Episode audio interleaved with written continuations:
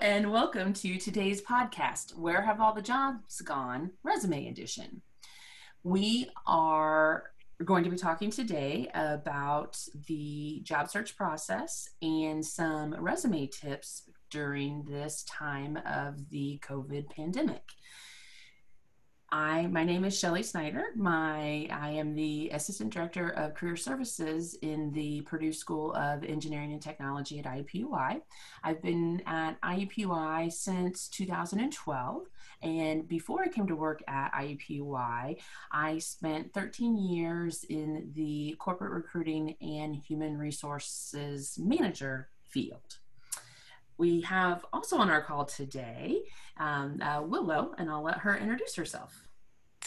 Hi, so I'm Willow King Locke, and I am the Executive Director of Academic Advising and Career Services. I've been with the school since January, uh, but on campus since 2011, and in Career Services since about 2007 with some graduate work kind of stuff before that. Um, so have reviewed, as all of us have, thousands and thousands of resumes, as well as hired lots of people. Yes, great. Thank you, Willow. Amy, why don't you tell us a little bit about yourself? Hi, everyone. This is Amy Wilson. For those of you who don't know me, I also work in career services here with these lovely ladies. Um, I've been at IUPUI for going on five years, and prior to being at IUPUI, I worked in a variety of human resources roles, primarily in talent acquisition, but had some other roles sprinkled in there as well. Great, thank you. Uh, you know, I know that today's podcast is about resumes, but the whole search process is pretty important and something that we can help students with. Amy, would you mind telling us a little bit about the job search process? Sure. So the job search process is pretty straightforward, but it's something we like to usually go over with um, students when you come in to see us. So the first step that we always say is, do you have a resume? Um, and that goes along with all of the documents that you probably should prepare before you start looking for a job. So, um, first and foremost is a resume. You may also want to gather a cover letter. Now, we'll go into a little bit more detail on that. Um, but if you have kind of a baseline cover letter, that'll help you in the process. And then um, you may also want to have a separate document with your reference information. We don't want you to include on your resume. We'll go over that too. But um, we do want you to gather that information because you'll probably need it for some sort of online application. Speaking of applications, the next step is finding the jobs and applying to them. I always say finding a job is a full time job. So expect to put some time and effort into it, set a time aside every day to do it. Um, otherwise, it might feel too daunting if you try to get it all done in one day. So just set up aside a little bit of time every day to do it after you start applying, hopefully you'll get some interviews. It should probably start with a phone or a Skype interview or FaceTime or something of that nature. Um, phone interviews and I think, you know, virtual interviews are going to become way more prevalent than they were. I don't know how much we're going to see in person interviews with all this virus stuff going on. Um, so be prepared to, you know, present yourself virtually the same way that you would during an interview. And then after you interview, hopefully you'll get an offer and we can negotiate with you. Um, I say with you because it's something that our office definitely helps students with. And I think sometimes it's an underutilized service that our students don't realize we can help them with. A lot of times people are very uncomfortable when it comes to negotiating. Um, but the recruiters and the HR people, they're very comfortable doing it. And lucky for you guys, we were once those people. So we can help you get more money and make sure that you're not leaving any money on the table, is what I call it. That's wonderful. Thank you for sharing that information, Amy. And for those of you listening, all of these services, as well as instructions for how to get on our calendars, are available on our website. Next up, we'd like to talk a little bit about resume tips. And what we're going to do is just uh, uh, take some turns uh, uh, talking about some of our favorites. Uh, uh, Willow, Amy, would one of you like to start out talking about your favorite resume tips? I'll let you go, Willow. Sure. So I think one thing that students often get wrong is the name of their degree, their school, their major. So making sure that's all really clear in your education section at the top.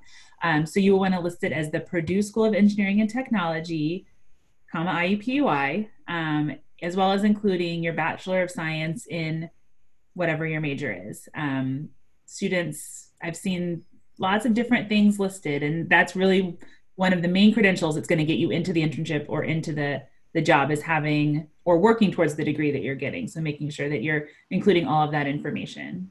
And all of this is going to be on our website. If you want more information, we're not going to go sort of step by step through all of it, but just highlight some main things that we see go wrong with resumes on a daily basis. Mm-hmm. And uh, on that note, on our website, we actually have sample resumes for each of our 18 majors. So, uh, because you know what an employer is looking for in a mechanical engineering resume is slightly different than what an employer is looking for in a computer engineering resume. So, be sure to check out our website to see those samples by major. And along those same lines, I'll just add in that you know if you put Purdue University, Indianapolis. I see that a lot, and it's because students want to advertise that they're getting a Purdue degree, which great, you should, you're paying for it. But the problem is there's really no such thing as Purdue University, Indianapolis. And so, you know, when I was a recruiter, if I saw that, I would think one of two things. First, I would think that you were trying to trick me into thinking that you were at Purdue West Lafayette. That'd be number one. Number two, I might think, does this person not know where they go to school? And so you know, you have to understand that your resume is your very first impression and you don't want them to think negative things about you.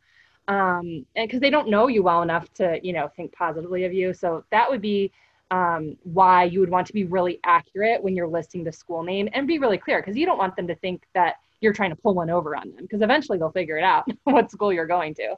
Um, I also tell students too, sometimes there's a stigma where they feel like they they want to make people think they're in what they're at West Lafayette. And I always tell my students, West Lafayette and IUPUI are different campuses. And so instead of trying to assimilate to West Lafayette, talk about what makes you different and unique at IUPUI. Um, because I think our students have benefits to them and there are benefits to our degree compared to West Lafayette. So, you know, if you're not sure what those are, come talk to us. We can talk you through it. Um, but yeah, try to differentiate yourself instead of trying to make yourself blend into a campus that you're not going to. That is a great tip, Amy. Thank you for that. And I, I concur.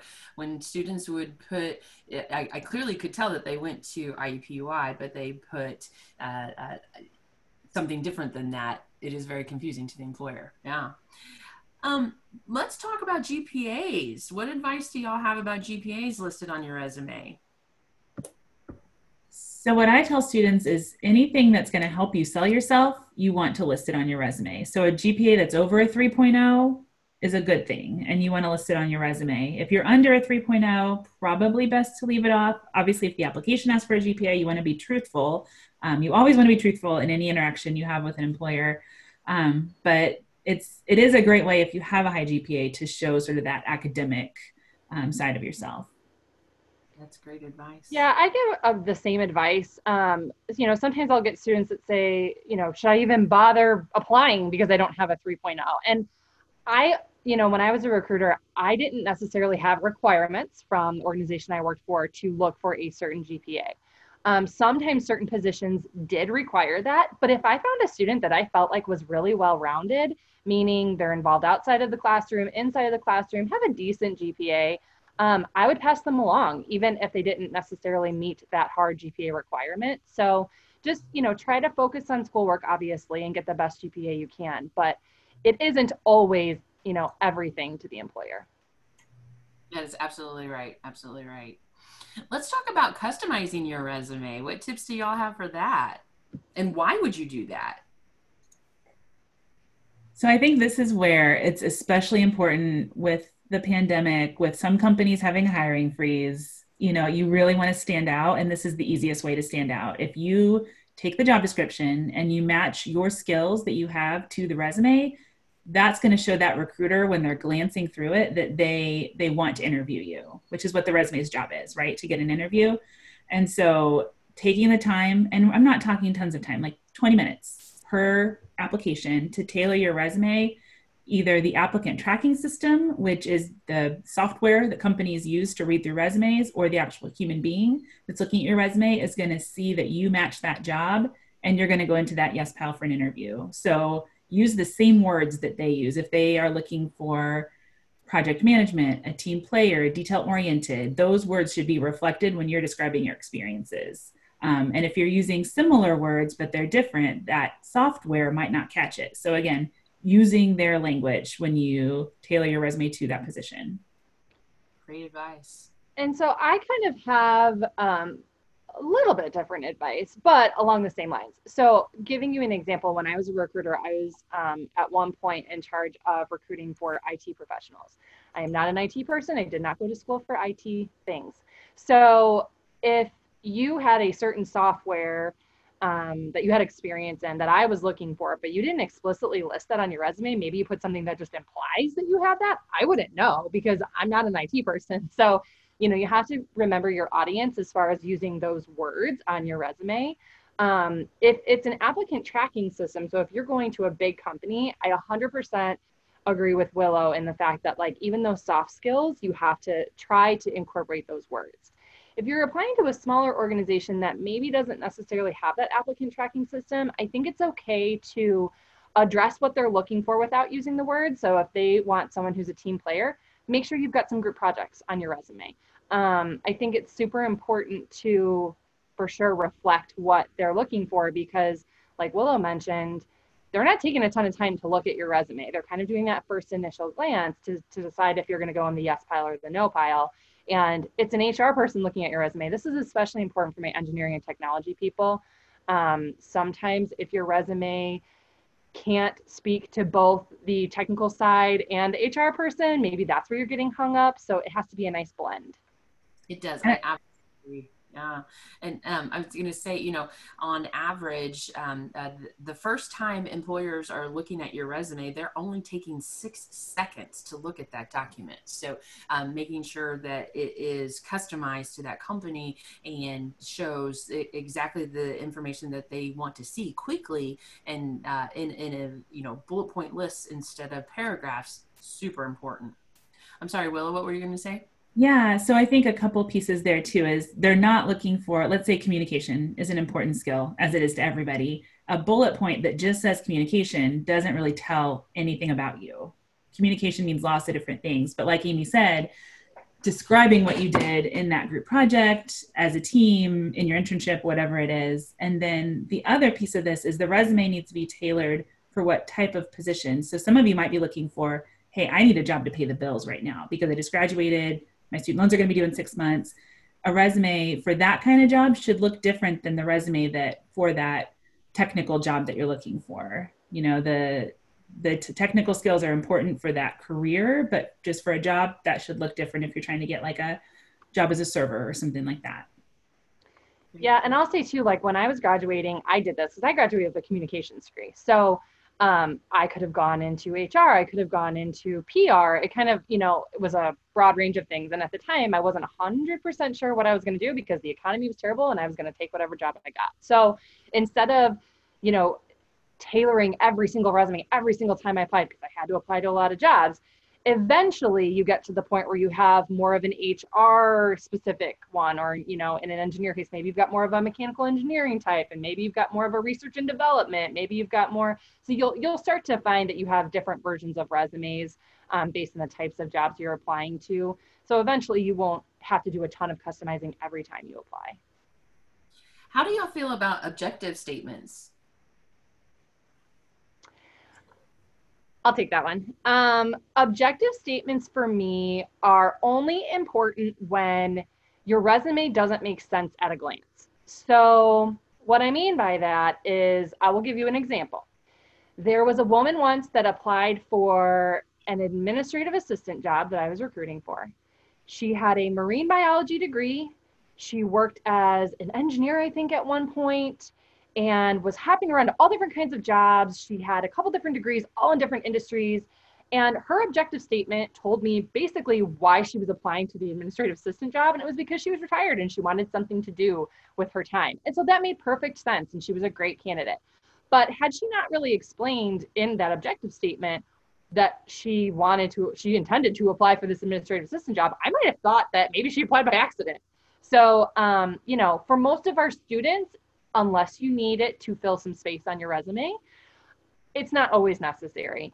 Um, it may be necessary for maybe some of our non-traditional students that are maybe working in a different industry, but if you are a first-time um, student and you you know have a mechanical engineering degree or you're working towards a mechanical engineering degree you've had mechanical engineering internships and then you're applying to mechanical engineering full-time jobs upon graduation they know what your objective is that's right that's right Great. And Let's, most objectives are generic. So if you are going to do one, please don't make it generic. That's right. You got to be specific about what type of position you're looking for, whether that be a full time position or whether that is an internship. And you need to be specific about what type of position you want within that organization. So, do they want to be a project manager? Do they want to do design? Do they want to do uh, uh, research and development? So, being specific is very important in that and I will also add to that specificness that it is important to be specific, but I often will see um, students try to incorporate the company name into the objective. It's yeah. a little problematic. Number one, it looks like fill in the blank. They know you're doing it for every company. You're really not going to impress them by doing it. And number two, you will forget to change that company name and you will apply. and so that's also not a good look. So I tell them just leave the company name out of it. Ah, that has happened to me lots of times. I'll get totally. resumes have another company's name in them. Yeah. No. Um, so let's talk about cover letters. Uh, when do you do them? Uh, how long are they? What should you include? What do recruiters do with them? So, my take on cover letters is it's always good to do one if you can and if you're going to do a good job with it. Because, yes, it might not get read. That's completely possible. But if they do read it, and it's good and you've tailored it to the position, that's one more thing that can get you noticed. You've shown them, hey, I went a little above and beyond here. Um, tailoring does not mean, much like the objective, changing the name of the title and the name of the company and moving on. It means taking it down to here's a couple of examples of skills that I have that are similar to this position in a one page format. I have a cover letter soapbox um, that I'm on right now, but a well done cover letter can help you. A bad cover letter or a generic cover letter can hurt you. Um, and I, the other piece, address it to a person if at all possible. I know that sounds really old fashioned, but it can make a difference. My first position that I hired here at IUPUI, I had 200 applicants for one clerical position. Two of those people used my name. Wow. I am very Googleable as the director of the office. Um, and those two people got a second look to be honest. I didn't hire either of them, but they got a second look. They went into the from the maybe pile to the second look pile. Um, so I think a cover letter can be helpful, short, sweet, to the point, along the lines of the uh, who do you address it to? Something that i see a lot is people using um, uh, uh, the gender their introduction and they'll say dear sir or madam and, and, and that's probably going to offend someone. So you're better off just taking gender out of the equation uh, addressing the person as the hiring manager or the hiring committee is a better way to go with that. So my take on cover letters um, sometimes students struggle with what to say. And so I try to give the advice, and I might have said this in the last episode, but think about your cover letter as pulling out the specific pieces of your resume for that particular job that you want them to read. So if they read nothing else on your resume, what would you want to tell them about yourself in that letter? Um, I also tell them to think about okay, you're in an elevator and you have a five minute ride with the hiring manager. What specific important things would you tell them about yourself? Those need to go in that cover letter. Um, I'm a little bit different in the fact that I didn't care if they addressed the cover letter to me or not. So, like, you'll get different opinions by different people. Um, but truthfully, I didn't read cover letters a whole lot. So that probably has something to do with it also. But if they're reading the cover letters and, you know, they have a preference, then yeah, put their name in there because it's not going to hurt you. Um, so yeah, if you can find a name, great. If you can't, you know, don't not write a cover letter because you can't find a name. That's right. Yeah. Know when I was taught to review resumes, um, long time ago. uh, it was uh, by a, a, vice president of human resources for a, a very large corporation here in town. And um, he taught me to read the resume first. And if I didn't get what I needed from the resume, then move to the cover letter. Yep, that's uh, what I did too. Mm-hmm. So, so, so not all cover letters will get read, but if your qualifications are exactly the same as someone else's qualifications and you've included a cover letter and the other person hasn't, you're more likely to get put into that yes pile than that other person. So it, it's better to include one than not include one. Yeah. So, in this time of the, the pandemic of 2020, we've had a lot of students who uh, secured internships back in the during the fall recruiting season in September, uh, but those internships were not supposed to start until May of 2020. And since a lot of those positions uh, uh were either canceled or uh, they were asked to work remotely, how would you talk about that on your resume or cover letter? I think it depends. I don't necessarily think I would put an internship that got rescinded on a resume unless you need to fill the space. Um, I think we talked about that just a little bit in our last podcast, but you didn't really yes you achieved getting the internship but what did you get out of it you you weren't able to learn the content of the internship because you didn't complete it. So I think for some people, they need the space. That's fine. But if you've done other things, I don't think it needs to be on there. Uh, what do you guys think? I mean, I think it could go in a cover letter. You have to do it gracefully. So definitely come to us for some finessing and Shelly's favorite thing, wordsmithing, um, to make sure that you know you're you're presenting yourself well. You don't want them to think that it was rescinded, you know, because yes, there was a pandemic, but maybe you also weren't the strongest candidate. Like we have to make sure that it's not going to put any doubt in their mind because again, for some reason, hiring managers, HR people, they always take the side of the company before they know you. So, um, you know, you don't want to create any doubt. So, you know, come to us. But, you know, I agree with Will. I don't think it should go on your resume unless you're doing something like I know there was a certain company here that um, had to rescind offers or a big employer and they are doing like a almost like a virtual summer learning thing maybe that could go on your resume. And those that's for the people who couldn't actually complete their internship. But outside of something like that you know i think it's a, a case by case basis. So reach out to us I agree. I agree. And so, for those students who were offered in person internships and then those were transitioned into remote internships, um, would you do anything differently when you're listing that experience on your resume? I wouldn't. I feel like everyone's remote. Everyone's going to assume you were remote during this time, unless your responsibilities drastically changed and were maybe, I don't know, demoted from the responsibilities you were going to have before. But um, other than that, I would listed just like you would if you were there in person.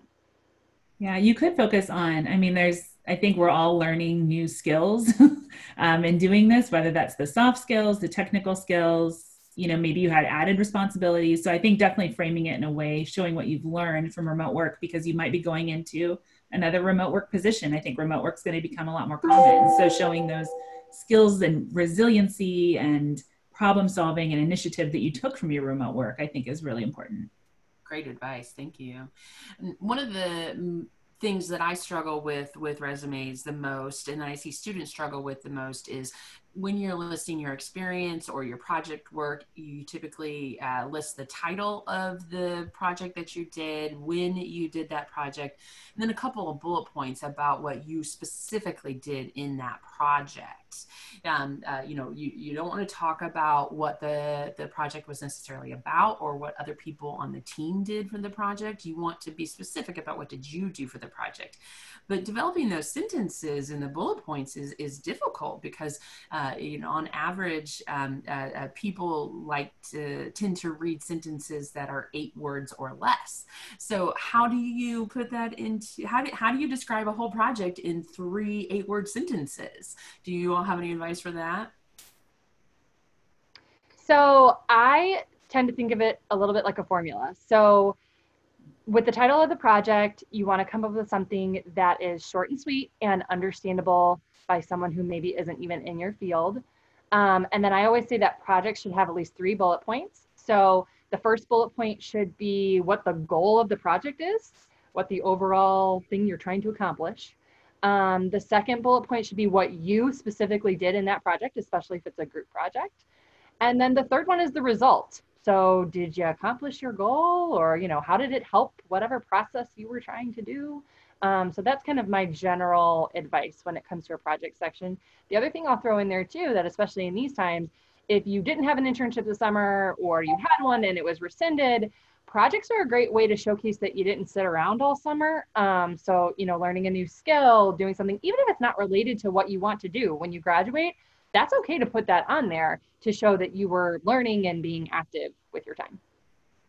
And I think it's also okay if you were halfway through a project and it got canceled too. Mm-hmm. That that's still something that's worthy of your resume and that happens in research, that happens in different places. So still put those kind of things on there. And then I think the other piece is emphasizing any technical skills or systems or things like that that you learned even if it's in the technical skills section again those those applicant tracking systems will read that it's there more than once and that's points in your favor if it's important to the to the job great thank you so um, the last thing we wanted to talk about with resumes was references. Um, how should you format those? Where should you put them? When should you submit them? What you, what advice do you all have for those?